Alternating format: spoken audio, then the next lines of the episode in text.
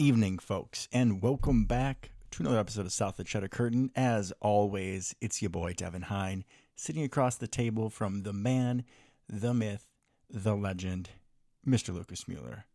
You want to say hi to the folks, Luke? Hello, folks. I know, I know, I know, I know. We had a, a one week hiatus. I'm sorry. We've been pretty good this season. Blame Devin. Blame Devin completely. Feeling a little under the weather Sunday morning. You know, me cooking Saturday night is probably not a good idea. Probably me cooking as a whole, not the best idea. Yeah, let's let's leave the pots and pans out of your hands, shall we? Yeah, that's definitely not my forte. At least nights before the show, I'll just hit that Uber Eats or leftovers or something that I There cannot poison myself with. There you go. I was very careful with my food choices today. You are welcome. I appreciate it. So are the listeners. You're welcome as well. We have a lot to catch up on because all of a sudden, our Green Bay Packers, the season ended today, would be in the playoffs after two dominant statement wins over two teams that we had absolutely no business not even beating, but just dancing with on the dance floor, sir. I think going into both of these games, the majority of our world, our fellow NFL media world, were picking us to get smacked. I know at least for Kansas City. Yeah, every- nobody picked us. Literally nobody. every single person picked Kansas City. And Yep. I, I was just telling my dad's girlfriend, I've never seen that in all my, oh gosh, now, like almost 20 years watching football. Yeah. I'm getting old. I can say that. I've never seen in a primetime game where every single person picks one team. At least usually, like someone does it out of spite. I mean, like- definitely not us. Never happens to us, except uh, maybe if we had a prime time like Hundley game or something or something like that. But yeah, pretty rare. Pretty rare. But honestly, maybe maybe we had that going. Maybe the Packers had that going in their locker room because the way in both these games, the way the team came together and battled. I mean, that term "complementary football" is thrown around so often, but both of these games were textbook definition of complementary football and and the team playing as one. And I think a big part of that was we had first half offense, right? Which is something we didn't have for a big chunk of the year. And that really made a lot of the games a slog and having to try to come from behind or or stave off the the opposing team. But both these games we came out firing. No, we kicked the saloon doors open. We pulled out both of our six shooters and we emptied our magazines right away.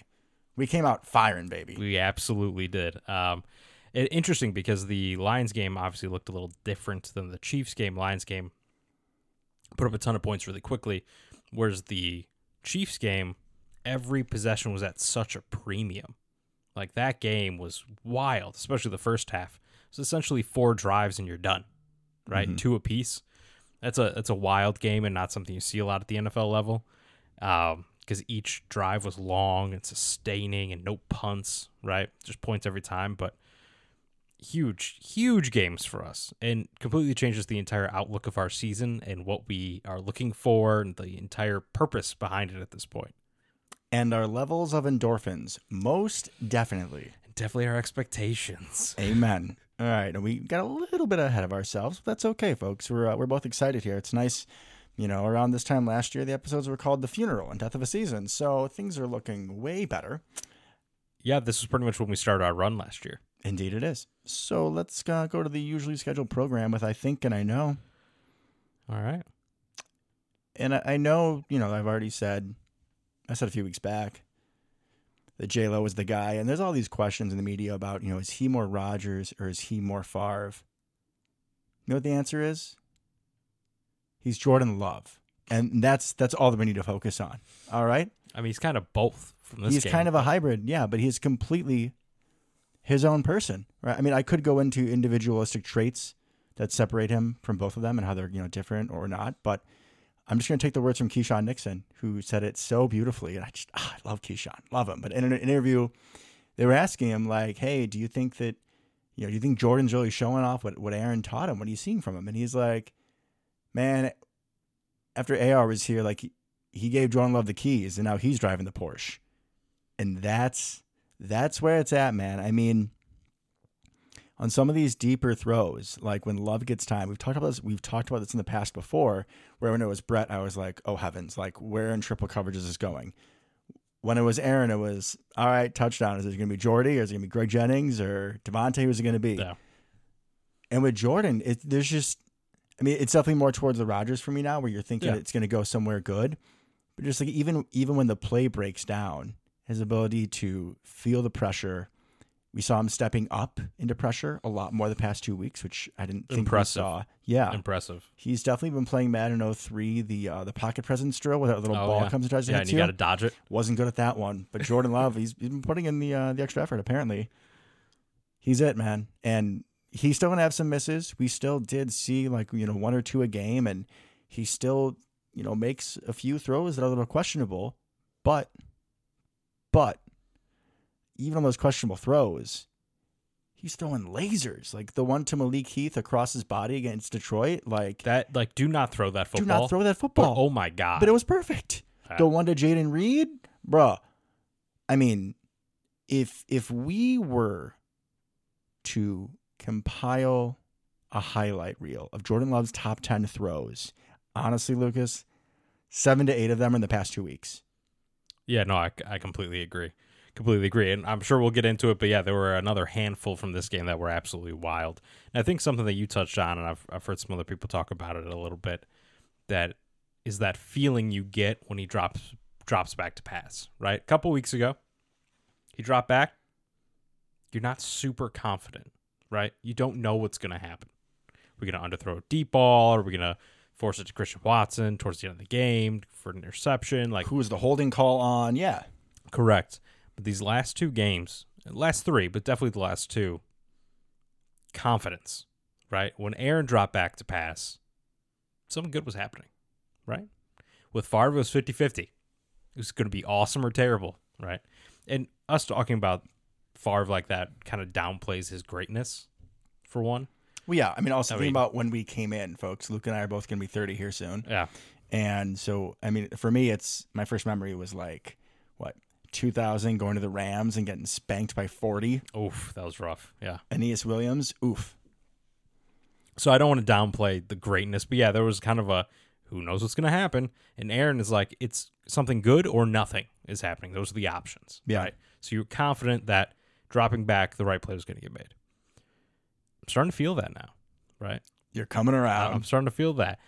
I, I don't think I was ever not coming around really, but I wanted to see more, and we are definitely seeing it without a doubt. Um, it's it's a beauty to behold him kind of growing into this offense a little bit, growing into his role. He has such better command than he used to. The footwork's a lot better. His anticipation's phenomenal. We'll probably talk more about Jordan Love in a little bit, so I don't want to go through everything I have to say about him. But yeah, no, he's he's been really freaking good. I mean, it's easy to say that there's been a lot to love lately. Oh boy. Oh boy. You're up, kid. All right. I'm going to talk about a player I really wish was from Illinois. Um, Such an interesting segue. Is he from like Wisconsin or something? Why? No, no, I think he's from Tex Texas. Um, you'll know you'll understand why once I start talking. Here we go. So, I think I think we actually got a little bit of a player in Ben Sims. Probably an odd takeaway from the last two weeks, but I think we got a little bit of a player in him. We knew Luke Musgrave was awesome, right? Starting tight end. Yes. Yes, we did. We have learned that Tucker Kraft is an NFL tight end, right? We have learned that last. couple Oh, he is. He is more than that. But yes, I hear you. Well, I, I don't want to get crazy and say he's like phenomenal. He's not there yet. Honestly, he's, though, he's playing well. past two past two weeks, he is. He looks like a starting tight He, end. he might be the best tight end two we've ever had Mm, in our fandom. I mean, I know Donald Lee, but he wasn't that great. I mean, Donald Lee is probably the bar. Yeah, Donald Lee is the bar. Um, but I feel like Tucker Kraft could could start the entire season and give us what we've had from Bobby Tonyan the last couple of years, right? Outside of that breakout year. We're having a really good show. I'm not going to say what's in my head right now. You're gonna say that Tucker would be a lot better, but hey, it's his rookie year. Let's just let's just be happy with what he's done so far. Um, but Ben Sims, right? He's the blocking tight end. I did a little research on him. Ooh, Did a little research little on him, documentary Mueller over here. Let's get it. and he came out. I read through his his scouting report and everything coming out from college and all that again. He says like, all right, I want to learn a little bit more about this guy, right? So undrafted free agent. We brought him in as a as a pre-draft visit. Signs with Minnesota. They cut him. We pick him up on waivers. Is he the first reverse? Uh, probably one of them. Oh, Okay, continue. probably one of them. Um, which is interesting because Minnesota picked up a, a blocking tight end that a lot of people thought we'd be interested in the offseason. Anyways, so I, I was going through his stats and he's 6'5, 250 and all that. I'm like, okay, yeah, makes sense. Big blocker guy. Play the Marcedes role essentially at this point. And then I stumbled on something. What did you stumble on? The fact that he is our fastest tight end per 40 yard dash, which What- makes absolutely no sense. What does he run? 459. Ooh. Musgrave ran a 461 and Kraft was like a 47. So Uh, wait, he's not supposed to be super athletic. So the interesting thing about him is he had going back to RAS scores, here we uh, go. middle of the season RAS scores. he was like an eight point four, something like that. He had elite speed, elite speed, good size, um, elite explosion, terrible agility. So what I'm hearing from you is that we need to be talking more about Benny and his Jets. I mean, if we ever get to see him, like, I'm curious to see if that translates to the field or not. But like I said, he had elite, like, 10 yard split, elite 40 yard dash, good size, terrible agility, the cone drills and shuttle. Mm-hmm. So I think th- I think there's something there besides just like Marcedes, right? Which is the role he's playing in. All we should be so thankful that he can even fill that role essentially at this point, right? We're playing three rookie tight ends, unheard of, absolutely unheard of.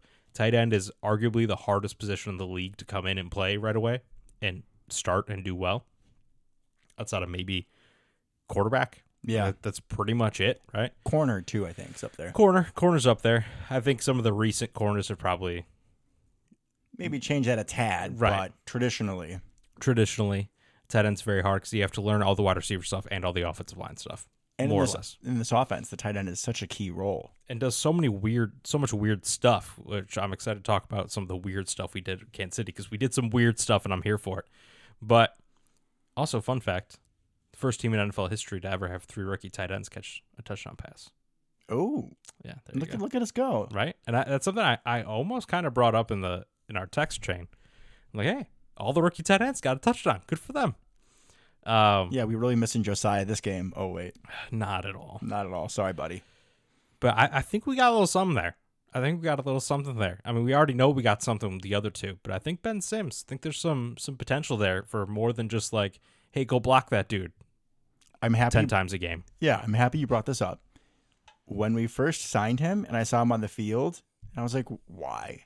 You know, I'm probably third tight end ist. You know, I can say Aren't that. we all? Aren't we all? and I saw this dude out there and I was like, why is he taking snaps away from Josiah or Kraft or why aren't we sending another receiver out there? Like, why is this the personnel decisions that we're making, right? Is this basically on a Dominique Dafney, like just a waste? Oh no. a waste of an eligible receiver. And we haven't seen a whole lot of him until he scored against Kansas City, and that was a beautiful play, a rollout where similar in a way to the Luke Musgrave touchdown down the seam, which I was there for, the Rams game, where you have to have the football IQ to sell the play. On the rolled out touchdown, which was our first touchdown, I mean, we're we're Mhm. playing the Super Bowl champs, and it's Ben Sims. It's Benny and his Jets. Because I'm going to keep that rolling. Now, every time you hear him, guys, you hear his name, you're thinking of that, and you're so welcome. I'm sorry, guys. That's I'm- my bad. I'm not, sir. But it's it's a play action rollout where you have to you have to sell like you're blocking. You have to, yeah, you, and not even just, you have to block. You have to engage and then get free. and then throw him. That's what he did. He engaged and then tossed him wide open. You know what the best part about that play was? Tucker Kraft was also wide open. Oh yeah. We had two people run a route and they were both wide open. I mean, we can get into this later, but I think this was by far the Chiefs game by far Matt LaFleur's best game as coach. And I'm not the one who thinks that. I have a hard time saying best game because it would take me a while to try to go back and, and think of some other really good ones. Uh, Arizona, right? Fair. You know, there's probably a couple yeah, other but ones. Arizona, but we still there. had like you had Aaron in still in the middle of his powers, and that was yeah, a lot we of had him just Juwann. making dots. We had it was, but we had Juwann Winfree as like wide receiver one or two. But we didn't do like four reverses and all sorts of crap. Like this was no, a this was LaFleur. this was a, a really good game plan executed very well. and you could have from a lot of the guys too in the post game, like both on offense and defense. Like we knew what they were going to call. We had a good game plan. We had to go execute it, and we did. Speaking of tight ends and great game plans. Should we pause and go another round of I think and I know? Okay, let's do it. Yeah. It's gonna be a very tight end heavy show apparently. I mean, I'm okay with that. They're I'm- wonderful. I'm here for it. They've been absolutely way better than I could have expected. slash fullback. Like, Pearson. oh, we got a little Henry Pearson. yeah, absolutely. Even I was happy to see him. I think I think that Christian Watson kind of reminds me of a basketball player. Okay? Okay. Because he's very streaky.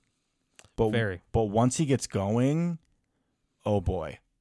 Oh boy. And I know he had hurt at the end of the uh, the Chiefs game. They said um, hamstring sprain, hopefully one to 2 weeks or strain, I forget which one. strain. Strains two to three weeks. So hopefully he comes back from He that. was walking around and in- he he was walking around in the locker room and he looked okay, which made me think it wasn't a full pull. So that's good to hear. and he was in good spirits, which Yeah. helps too.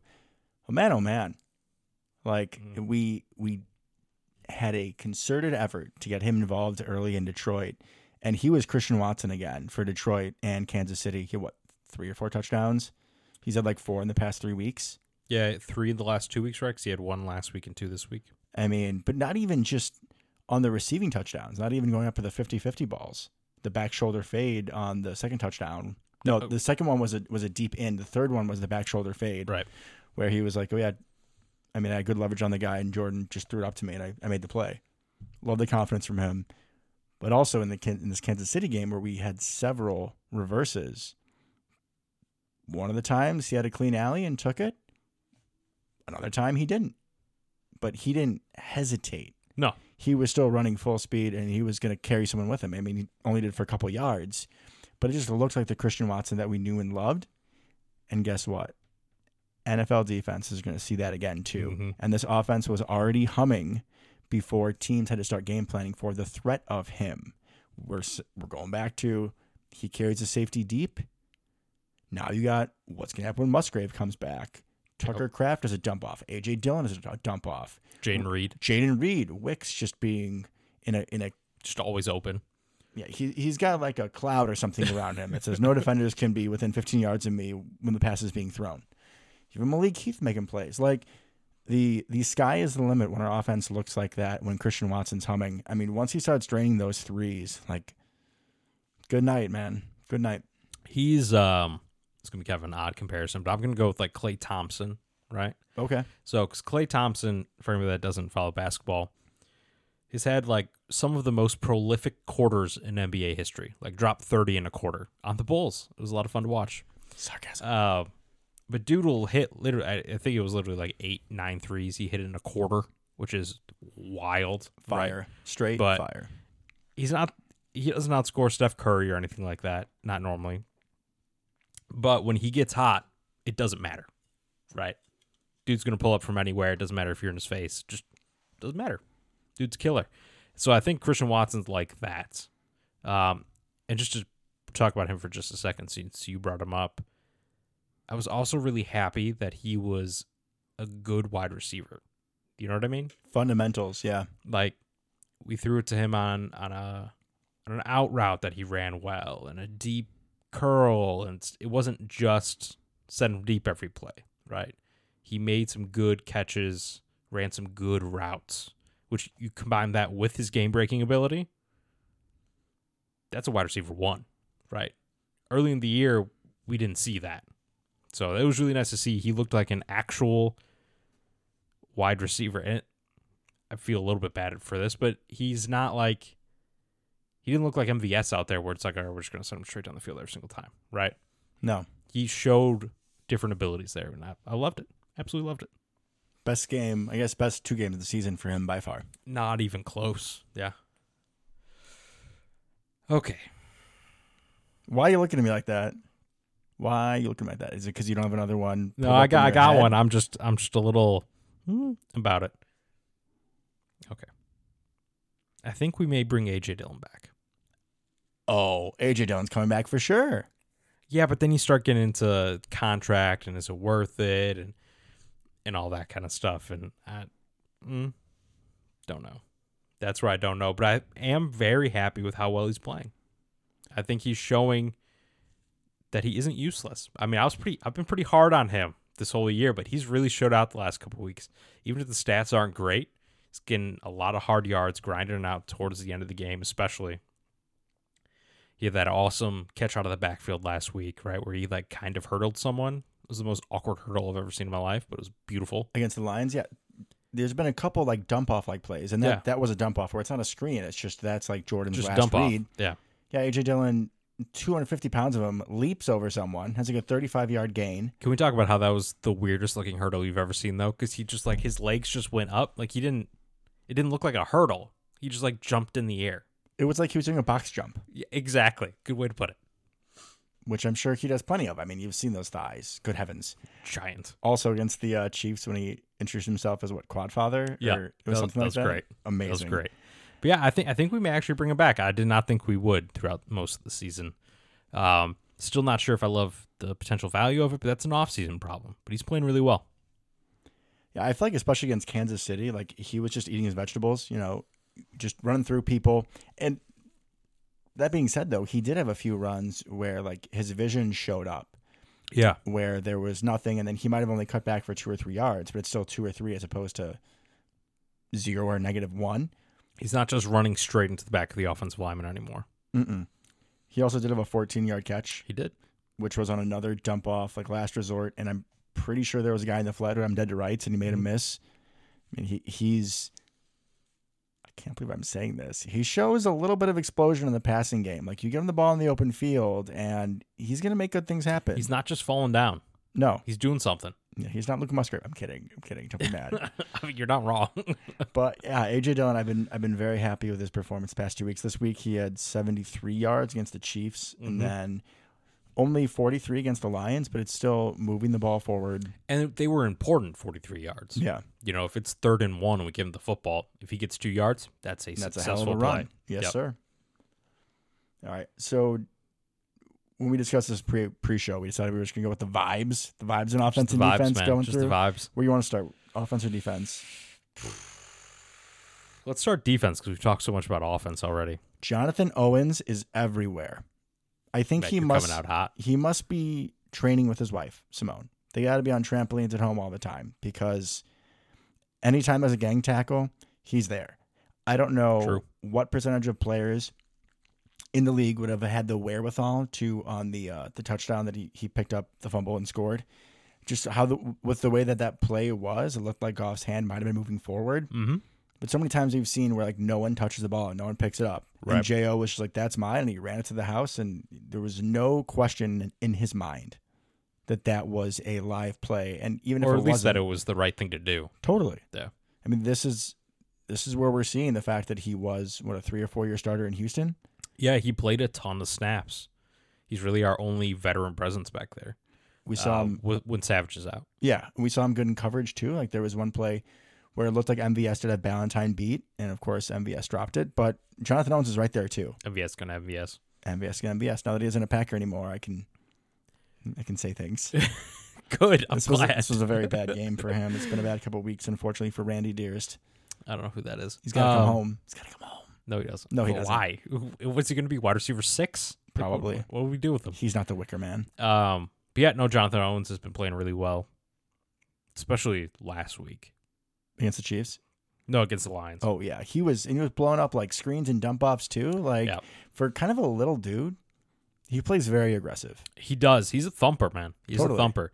Um, I think that he still gets exposed a little bit in coverage, Fair. but I, I feel like we can deal with that to a certain extent. Um, actually, uh, that brings up something I texted you about.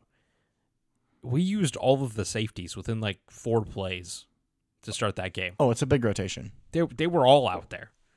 Um, and what was interesting was when Savage went out, Anthony Johnson came in, not Rudy Ford.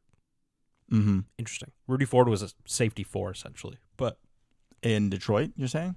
Kansas Or City, Kansas City. Okay. Kansas City with Savage back. But I just was so impressed with the with the decision to just like let's just have them all out there, right? They all do something, not at the same time, obviously, but we would have three on the field frequently. Savage was in the slot. Anthony Johnson and Owens were back deep. You know, stuff like that. Let's work some of this stuff in. They all have shown they deserve to be on the field in some capacity. Anthony Johnson did- didn't get a ton of snaps, but he deserves to see the field a little bit. Obviously, Savage is going to start right at this point. That's going to happen. It sound it seems like Owens is their safety too, I would agree strong with that. safety, which Yep. makes sense. And then you got Ford and, and Johnson coming off the bench. I mean, I really enjoy the way we utilize them. Is it cringy if I say I feel like all four of them have the ability to be playmakers and show it at different points? Because all of them do. Like there's not there's not a MD Jennings, there's not a J.R. Richardson, whoever. Like these are all dudes who can also be exposed, but also like They bring something to the table. if they're if they get five, six, seven snaps a game, they will make a play with with one of them, right? I mean, Rudy Ford has had several interceptions hmm the past couple of seasons. Darnell Savage had a nice uh, pass pickup on Travis Kelce, where I felt like it was the old good Darnell Savage. Yep. Good bounce back game for him. And then yeah, Anthony Johnson Jr. and Owens honestly kind of remind me of each other a bit, where they're a little undersized, but they're both thumpers and they're both going to like if there's a gang tackle, They're going to be there. they're going to be there every what's, time. What's been interesting to me, and I brought this up, I think last episode, is Anthony Johnson Jr. is a cornerback that just played safety his senior year in college. So the fact that he's a thumper, I like that because that that was one thing I was a little worried about coming into the season.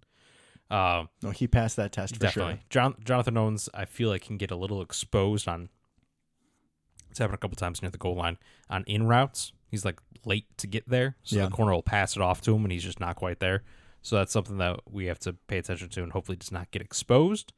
Um, but overall, really happy given the complete lack of resources we've put into that position. Oh, totally. I mean, everyone's a bargain bin free agent or seventh round draft pick. I guess, but not, not Donald Savage. Not but Savage, besides that, but besides Savage, yeah, everyone else is. I mean, Rudy Ford was brought in to play special teams. yeah, that was it. He's a Bisaccia guy or whatever. No, he came from Jacksonville. He came from Jacksonville. Like he, he's not a starting player. Never has been. no, but I'm sure that Rick Bisaccia is why he was brought in. Like, Oh, you for know sure. those guys watch sure. film on every other team, special teams. Absolutely, guys. absolutely. We brought him in as a gunner, and well, nope, you're starting safety. So speaking of the defensive back room, let me ask you a potentially a dark question here. Do you think that in the past two weeks with Carrington Valentine and Corey Ballentine, who are definitely not our two uh, preferred starters, The Allentine Bros. the Allentines, it's the worst thing for you. I know. You doing okay? I, I I feel like I pretty much got it down now. Um, however, when Valentine ran back the not fumble, it was Mhm. glorious to see Valentine right next to him. Like I just want a screenshot of that. Valentine's. yeah, if we were a YouTube show, that would be our uh well, our little click thing today. Hundred percent.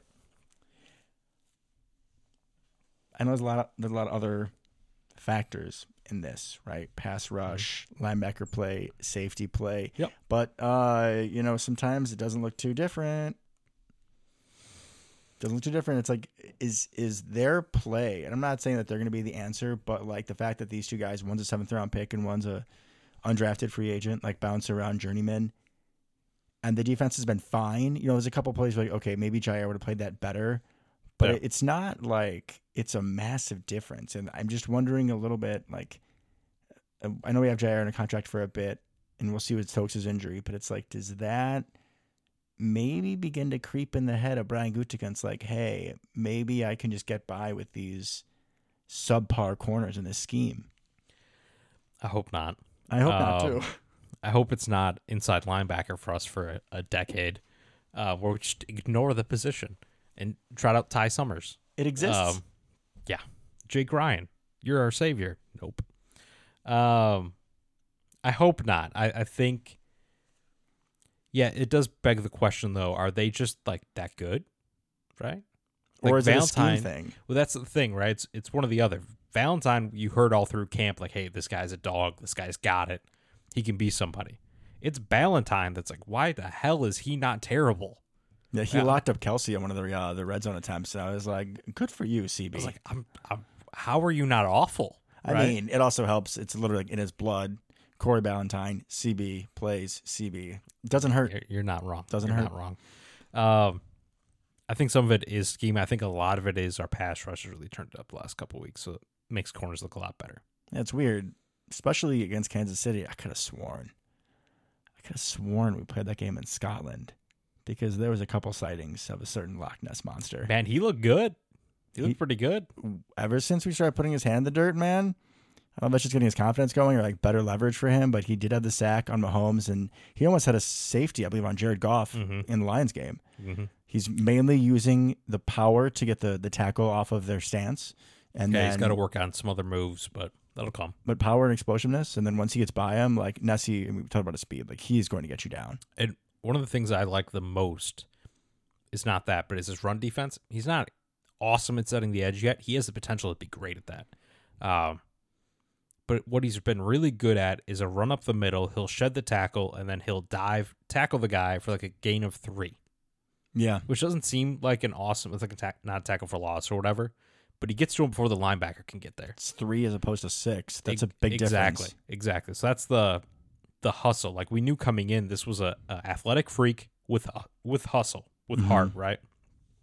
Exact same thing as Gary, right? This isn't like a Robert Incandice. Like this is one of those guys, Jadeveon Clowney, right? Where they had all the physical attributes, dominated in college, but you could tell, nah, they kind of took plays off, or the, if it was a run to the other side, didn't really care. Yeah, right. Not him not Nessie. which raises his floor substantially. He will always be useful if nothing else. So, yeah, no, he's really come on. He's been a been a good player. We're just moving down that defensive line a little bit. Karl Brooks had a sack strip fumble, I believe, against the Lions. He did. He did. He's continuing to make some splash plays. He's awesome, man. He He's is. awesome. We haven't seen much out of Wooden lately because I'm sure he's probably now like the last in that rotation. Yeah, but that's realistically we're, we're talking about middle to late round draft picks. Like, cool. The fact that we're getting anything out of them is pretty insane. This this draft class as a whole, I mean, Phenomenal. is one of the most impactful I can ever remember for this team. I think from top to bottom is the most impactful that we have seen. Top to bottom.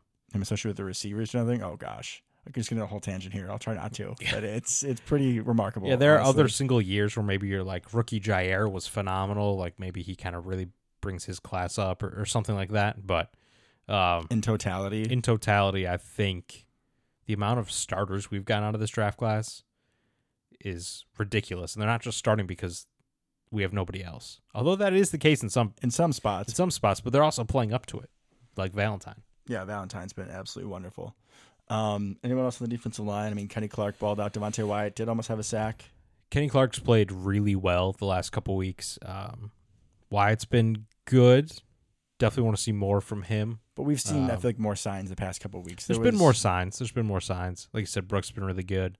Um, I think one of the Gary sacks. It was either Gary or Kenny Clark against the Chiefs, which, oh, by the way, three sacks in the red zone has never happened to Patrick Mahomes, as per whatever platform that was on NBC, ABC, whatever the game was on.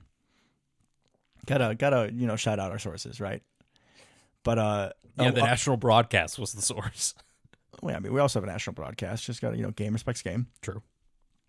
But yeah, I think that Kenny Clark like flushed him, and then it should have been a half sack for Devonte Wyatt because Mahomes was stepping up, and Clark or Gary, whoever it was, probably would have got him. But then Wyatt was just like, "Okay, I'll take you. Goodbye." Gary's been really good. Gary had three sacks against the Lions, And then an, had another one against the Chiefs. and he, even if he wasn't the one getting the sacks against the Chiefs, he was he, was, the a- one who he was, a problem. collapsing, He was a problem. Preston's been really good. Turn back the clock. He had a, a what should have been a strip sack recovery against the Lions. Mm-hmm. Uh, like I don't know where this pass rush came from because it's not like we're blitzing a ton. I mean, we're blitzing Quay, but we've been blitzing Quay all year. We might just be playing better on the back end and maybe some different stunts up front. But I agree, we're not doing anything crazy exotic. No, although I will say I did see a uh, a NASCAR package. I don't know what they call it, what Joe Barry calls it, but I did see there was one man with a hand in the dirt and like five dudes standing at the line of scrimmage, and I was so excited to see it. Did we do anything with it? I don't really think I, I saw one play. I don't think anything happened, but I was still so excited about it. And we- I, I miss when we would do that with like Nick Perry and Clay Matthews, and there's just people milling about, and all of a sudden Charles Woodson's coming off the edge, and loved it. I mean, now we've talked about this in the offseason. We literally talked about the NASCAR package as a possibility because you have Rashan Gary, you have Nessie, you have Preston, All Um, similar Enagbare. big bodies that are, especially though the first three, like those are defensive end bodies. Totally. So yeah, you can you can do whatever you want with them. You can send them inside where the guys are a little more powerful, but not as you know shifty in between because the tackles have to have better feet. I mean, there's just a whole lot of different mismatches you can you can make. I want to see Carl Brooks.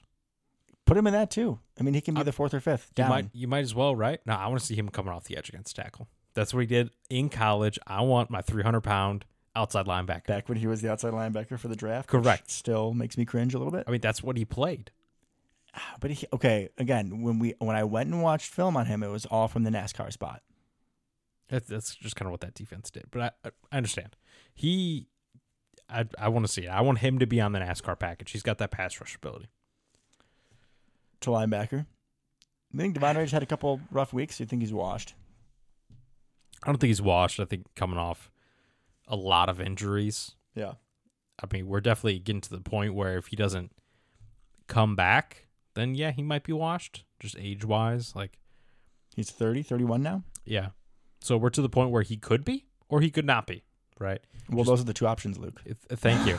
um, just are those injuries going to nag him and kind of stick with him? Will he ever get back to baseline? Don't know. And it's, so. it's also an interesting question because now we do have the emergence of Mr. Thanksgiving himself, Isaiah McDuffie. Yeah, no, he's been playing really well. Uh, you still have to realize that he's limited in certain respects, but Yeah, he's like the okay. traditional. We've had like number two linebackers in the past four where they're much better against the run. He's Mhm. a Desmond Bishop. He's a Antonio Morrison for two weeks. Mhm. He's that sort of guy. But he plays with his hair on fire. He goes No, after fumbles. I, I love the effort.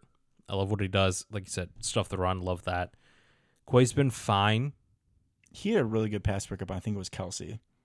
I- Or no, yeah, Laporta. Laporta. Laporta. It was yeah. Laporta. He had really good coverage against Laporta, um, who's arguably the best rookie tight end ever at this point, production wise. Fair.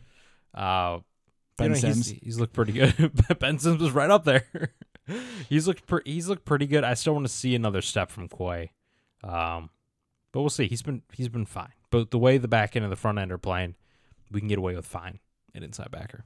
Totally. I just there were a couple plays against Kansas City where it felt like it was De'Vondre Campbell's zone that Kelce was chilling and wide open. Mhm. We're not seeing the play art, so I can't really tell you if he was in yellow or supposed to be in purple or where the the mishap was, but it looked like it was on him. Now, to be fair, turn on any Kansas City game and you'll see Travis Kelce with nobody around him for 15 yards, and I never understand it. Him and Dontayvion Wicks are the exact same. They do. They have the same ability. That bubble, whatever it is. Yep. They absolutely do. Just stay away from me. I don't know what it is. Repello, maybe it's a spell. Well, Harry Potter going. Could be. It's Could be. magic. Speaking of magic, offense we go. Offense we go. I mean, I've already given my praise for Jordan Love. I feel like there was more that you wanted to say based on my I know. Yeah, so he's just he's playing really good, man. He's playing really, really good. Um, the last couple weeks have been kind of a, a coming out party for him. So coming into the year, really wanted to see what we got with him. That was the the whole point of this year. Essentially, was to just be like, "What's Jordan Love?" Is he it? Is he not? Exactly. Um, beginning of the year showed a lot of flashes, then kind of went through a pretty long, um, rough patch there. He looks like a different quarterback right now. The confidence, you, you could just see it when he drops back, right? The confidence he has, the play style's changed a little bit. You can tell that things have slowed down. His anticipation is through the roof. I don't know if you got a chance His to watch anticipation the, is insane. if you got a chance to watch the QB School by J- JT O'Sullivan for this week, but it is this week. it is impressive, right? And I think we're hitting a lot of, or not a lot, but we're hitting some out routes and stuff like that. There's the the kind of like arm punt thing that to Romeo that was phenomenal that I'll talk about in a second. But I'm with you. I think my favorite play was probably that first Christian touchdown, right? Where he feels the pressure, steps up, resets in the middle of chaos. Like there's still people in his face. And then just boom, there you go. Perfect pass. That is not a play he made a month ago. Right. No, and a lot of quarterbacks aren't going to make that, especially with having to step up. And then there still was pressure. Like th- Yeah. it was the right spot to go. But Josh Meyer still had a guy in his face, and the platform wasn't perfect, but he did his best to set his feet. And I wouldn't have blamed him for running at that point. No, heavens no. But beautiful poise, Mm, beautiful vision, hell of a throw. kept his eyes up. Like you were saying, though, you were bringing up the uh, the throw to Romeo. I was like, oh my god, where is this going? And then it was just a miracle. I saw all the Chiefs. And I'm like, what? How is this going to work? And then just dropped it out of the goddamn sky. Like just, doo, there it is. right from the heavens into the Yeah. breadbasket. And what's funny is that there were Chiefs celebrating. Like one of the Yeah. corners from the opposite side thought it was a pick for sure. And nope, I think Jordan saw it was probably like a cover three where you had the linebacker Leo Chenal out of Wisconsin was going to mm-hmm. be carrying to help, and he did his best. But once Romeo had a, had a step on that slot fade, Jordan's like, that's mine. And that's a throw that we've seen him make over the years, even in preseason before. Like, that's one of his favorites. Normally, there isn't that much safety help. No, You there's know what not. I mean? Like normally, there's nobody back there. No, it's he, just he you just got to beat the guy. He came down real quick. Which thankfully he kind of turned the wrong way. But uh, the funny part, my favorite part of that play was kind of watching Romeo try to find the football. That Yeah. was fun Yep. because he, he like looks back and then on the JT O'Sullivan QB school, the, he counted the steps and Romeo's running for four full strides, looking back and he has no idea where the football is. then all of a sudden he looks up and just poop, there it is, catches it because he was looking at like a dart and nope, never mind. It's like Airmail. yeah, it's like someone throwing a. I mean, they brought it up in the broadcast, but it's like you- you're playing bags, you know, playing cornhole. Just drop that thing right in there. It was beautiful. I mean, when he threw that ball, I'm like, what is, what are we doing? But I think I said, oh, God. And then it was, oh, yes. Like, very, Yeah. very quickly after. um, the second Christian Watson touchdown, that was, that was dirty. I mean, that's that's a throw, right? Back that shoulder. That dude is not open. And it was at four, all. was it a fourth down? I'm pretty sure it Uh, was. I don't think it was fourth down. It was third or fourth. It think it was. was third it was a down. very key play, and that was a very contested throw. I mean, if you watch the replay, like he hit him, It was a perfect throw. yeah, exactly the right time, perfect right throw. spot. You can't you can't defend that. You can't ask for anything more as a quarterback, and then as the receiver too. Christian Watson, strong hands going up, getting that ball. We've talked about it before in this season, having to use those hands. You know, you got to you got to put them together. You got to use your muscles, bring it bring it back in down. Exactly what he did. Good footwork too, using his body to protect the ball. I think. Well, he threw that ball. If you go back and watch it, when he actually started the throwing motion, Christian wasn't even in the end zone yet. Right when he kind of like sep- starts to separate his hands and cock back, and when the ball gets released, Christian's like at the front of the end zone. Like the dude is on him. Like there is nowhere to throw that football. That's trust. That's trust. That's a ton of anticipation, right? You know where he's going to be. So I'm going to put it right here where only he can get it. Phenomenal. What I also liked on that play was that Jayden Reed was kind of open on a crosser going the other direction. Not like super open, but definitely like open enough that it was there if we wanted it, I think. I mean, you could be draped on a Jayden Reed's back, and he's still going to catch it. right? But even eh, going back to this this QB school episode is like that was one of my favorite parts. It was not just watching what the play was doing, but we had a ton of open people that were not the people that got the football, and that's really good to see. It seems like that was a very common trend throughout both of these games. Yes, yes, it was. We were definitely popping people open. Good job, Lafleur. But even we weren't popping people open. I mean, Christian Watson did have a couple nice catches that were contested that we've talked about. Mhm. But Romeo Doubs and Jayden Reed, like they are definitely showing up as possession receivers, taking you know contested balls across the middle. I think my favorite throw might be now that I'm thinking about it the um the Jayden Reed touchdown against Detroit where Christian Watson ran the wrong route and it was like three slants all at the same time and If I there was like don't half a centimeter to put that ball into. I've watched that 15 times and I still my brain cannot understand. It was going to be a tight throw through. if Christian didn't run the wrong route, and then it just at, like it teleported through Christian. I have no idea. No idea. That just makes absolutely no sense when you watch it. But yeah, I mean, guys, especially Romeo, like there's been a lot of like you talked about with the anticipation, where Jordan's, you know, keeling back to throw it, and he's he's not even cutting the route yet. Mhm. A lot of these like 10, 12 yard ins, he hits him, and the dude is draped all over him, but he hits it right in the proper spot, right on the cut of the break. So even if the dude's on his back, like he's not gonna be able to get in front of the ball in time. It's looked like a completely different quarterback than what we were seeing in you know week two, three, four, five.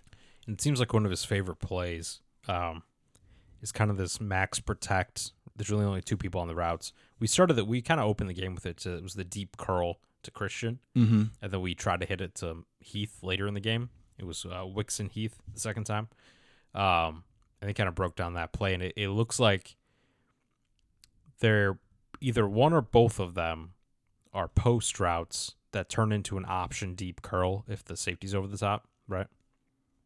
The first time, both receivers cut it off. Second time, Wicks took it deep. Malik Heath cut it off. Um, that was one of my favorite throws. It was an incompletion to Malik Heath, but it hit him right in the hands, right like at, at his face mask level. And he threw it past the ear hole of Leo Chenal, the linebacker, who was running back to try to find find a guy, right, Yeah. to go cover. And that really reminded me of of kind of an Aaron thing. Because how many times did we see Aaron put a football like three inches away from the defender's helmet? Because he was like, well, he's not looking, right? Yeah, he's not. It's it's ridiculous. Like that's a ridiculous throw to make because you have trust that like I'm going to throw it there. I know it's going to be a super tight window. And Leo Chenal flashed in front of Malik Heath, and I think that's why he dropped it. Right, kind of got in his line of sight from the football, but I thought that was that was an incredible throw of trust, and that is probably not one that he makes once again like a month or two ago. That's like I'm feeling good. I can put this ball exactly right where I want. Another part of Jordan's game that we should discuss, and if you thought I was going to forget it, I didn't. I didn't. didn't. Don't worry. didn't we make a bet at some point about Jordan Love and his wheels? And I'm, I remember distinctly, I was going to say, go 20 yards, and you were like, no, no, not a 20 yard rush, Devin. That's Yeah, nothing. he already had 25, 30. What was it? The bet was 30 or 35, and he ran for like 38 on a read option keeper to death against Detroit. 35, and I think he ran for 37. Yeah. And I mean, that was with him sliding. Now, I'm, I'm happy he did that. We need him long term, and especially with guys coming from behind you. We've seen the peanut punch. It was the smart call to slide. But Well, he you- was going to get caught. Yeah. I mean, can you imagine though if if the game was in more jeopardy, he just kept going? Like he could have trucked somebody. Those are defensive backs chasing him. I wouldn't be surprised if it would have been 40, 45. Yeah, I think he definitely could have gotten more out of it. or of at it. least just fall and stumble forward. I will say, if he was an actual fast quarterback, he scores, or He's he could fast. score. He's fast enough. He's really not. He's fast enough. he's really not fast. He has the same 40 time as Aaron Rodgers.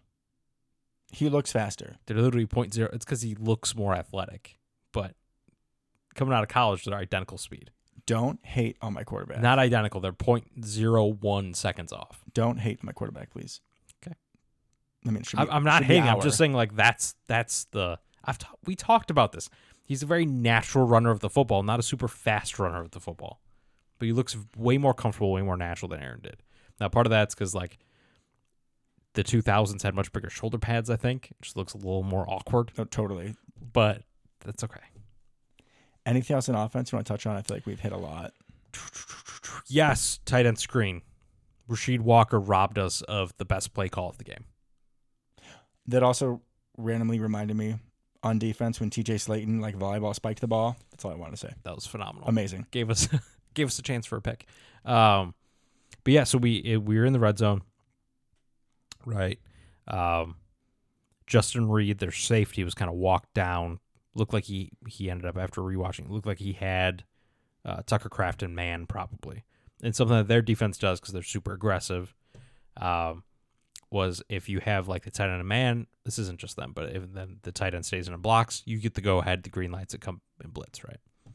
So the entire offense blocks to the right, except for Sheed Walker. He does not. Of course not.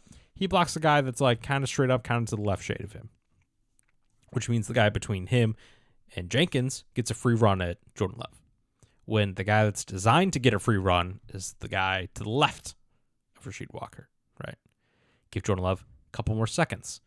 And also, well, actually, yeah. So Tucker Kraft block that guy, the guy that's to the left of Rasheed Walker. Justin Reid then is going to come. Then Tucker Kraft will shed and be wide open. If you go back and watch that replay, there's literally no one on that side of the field. It's Tucker Kraft. There's no safety. There's no corner. It's Tucker Kraft and literally no one within like 40 yards of him besides the defensive lineman. Like that is it. Killing me.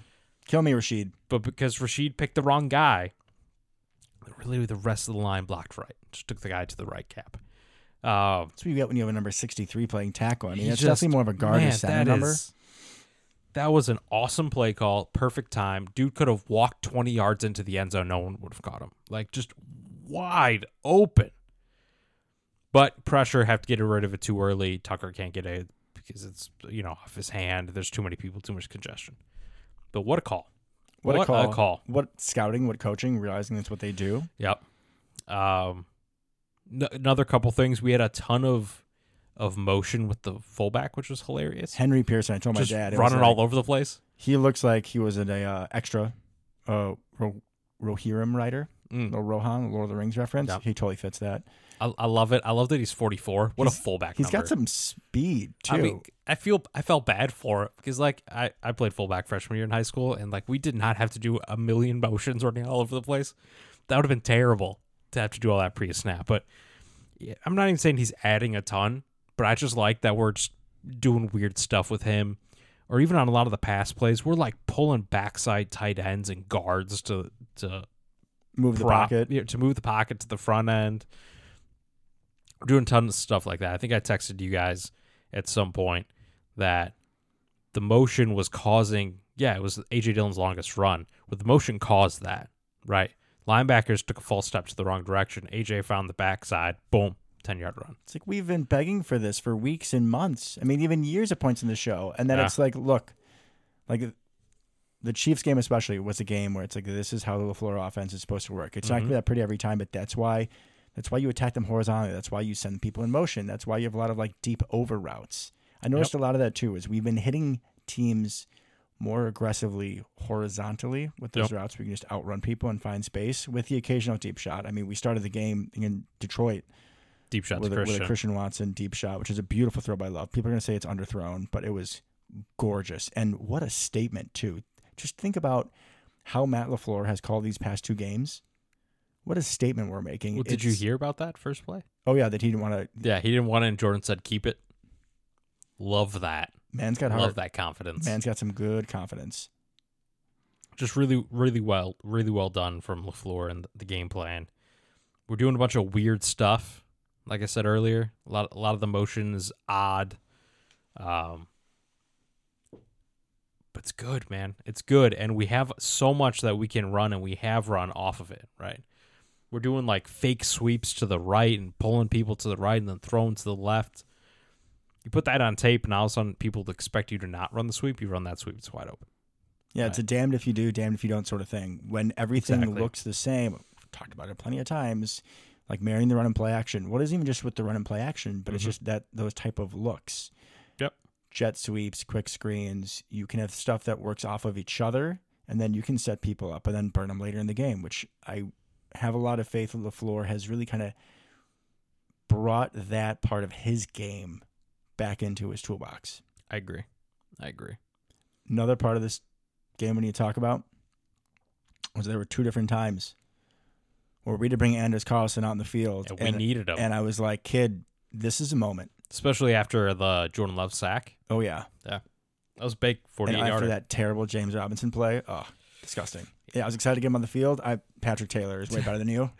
PT, he back. That was one of my um Shout out James Robinson, Rockford Zone. R.I.P. to that Achilles. yeah Really- for, for one yard for two carries. No, Yeah, thank you. dude tore his Achilles. I wish he'd be turning up some yards, Luke. Uh, he he's washed, and it's I- very sad. know it's sad. very sad.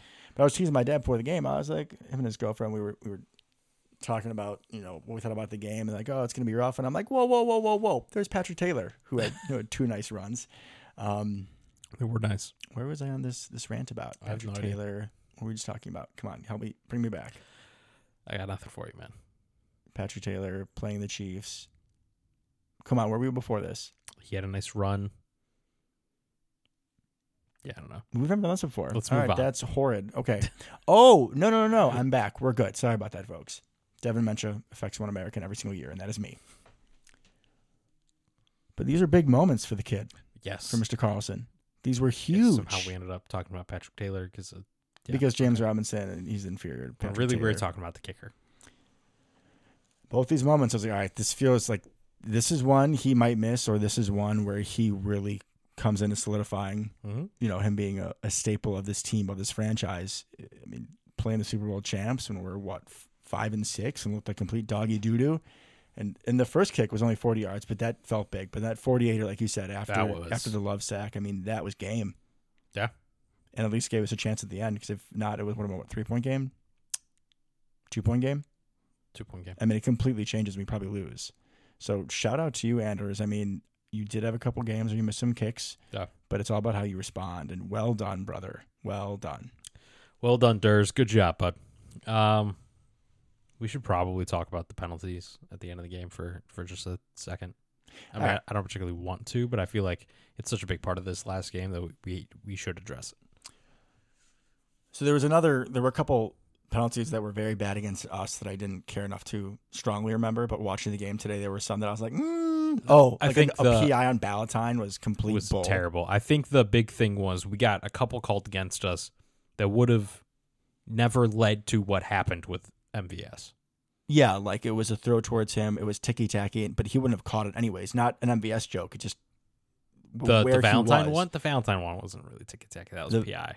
Oh no, I'm talking about the Ballentine. Oh, the Valentine one, absolutely. Yeah, Um, then we had the. Uh, there was potentially should have been. I've seen a lot of people kind of go back and forth on this. There potentially should have been a 10 second runoff after the fumble return for a touchdown. That wasn't. Um, they had no timeouts. That would have 10 second runoff with running clock. That's a big deal, right? Mhm. You got the MVS going out of bounds, or they gave him out of bounds forward progress when clearly he was going backwards. So yeah, that made no ran. sense whatsoever. With 19 seconds left, clock running, no timeouts. Dicey. You get one play Yeah, at that. One play, run to the line, one play. Um, and then obviously there was the Patrick Mahomes one where they called that personal foul on Owens. you cannot call that personal foul. It is. It's the last drive of the game. He is running for the first down. His feet are still both in bounds. yeah, no part of him was out of bounds. when bounds. Owens makes that hit. What are you supposed to do? Ask him for tea and just stop? Like we're trying to win a ball game here. Yep. You play to win the game. Yep. Play to win the game. What are you supposed to do? And now if he if he went for his head or something, okay. If yeah, but no, it was clean. if he hit hit. him when he was out of bounds, okay. But that was completely clean.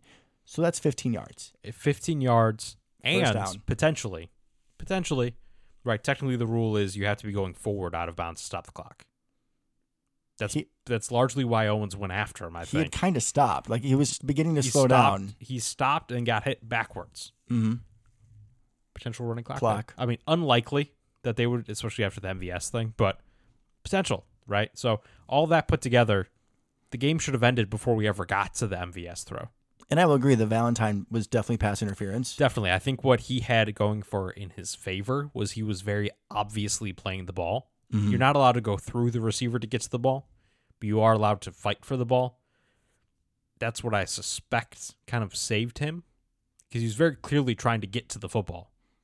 He still did it illegally, but I think that's what they saw yeah, in real time.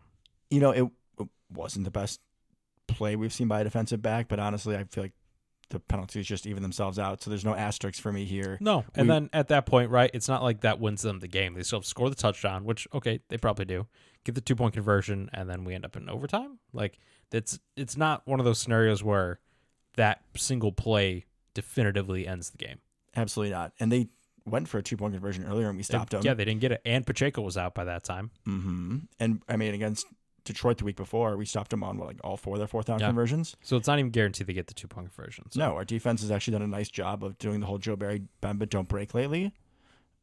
It was it was just crazy that that's something that we've been you know preached to so many times. But against Kansas City, like it it worked enough. did. Everyone always talks about against Kansas City, you know, you can't be trading their touchdowns for your field goals. And in the first half, it was exactly the opposite because they would go down and then we would sack or disrupt the play and they'd be settling for field goals. And that was the difference in the game. Not that ticky tacky should have been called. No, completely agree. Completely agree. All right, so we got the Giants next. The Danny, Danny DeVito. Danny DeVito. Danny DeVito, the Danny DeVito Giants. No, it's Tommy DeVito who always does the Italian. You know, He does because he's from. Jersey. He's from Jersey. I still want to say Illinois' own because he went to U of I. Uh, his last year. Yeah, he started at Syracuse, then went to U of I. So I uh, was telling Luke before the show that I forgot that I had watched the Giants Patriots game, I'm sorry. like the highlights, just because you know on a Sunday night I get home and I'm like, yeah, let me just watch you know random games highlights.